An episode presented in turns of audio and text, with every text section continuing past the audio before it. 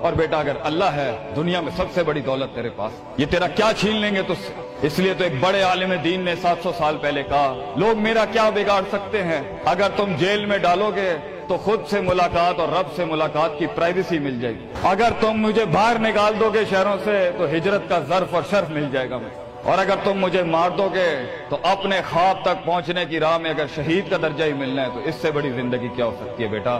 بیٹا، زندگی کے اندر جب ڈر لگے، اللہ کو یاد کریں، جب ڈر لگے، ڈر کو ڈرا دی اس ٹائم۔ ڈر کو ایک ڈر بخش جا، خوف کو ایک خوف بخش جا، زندگی کو ایک فلسفہ بخش جا بیٹا۔ کنارے پہ بیٹھ کے، کاش اگر مگر کی زندگی سے بہتر ہے۔ کم ان دا وار، سامنے آ، ڈوب گیا۔ تو بھی تاریخ بن جائے گا۔ گزر گیا تو بھی تاریخ بن جائے گا۔ فیصلہ تیرا ہے بیٹا۔ جزاکم اللہ خیر واحد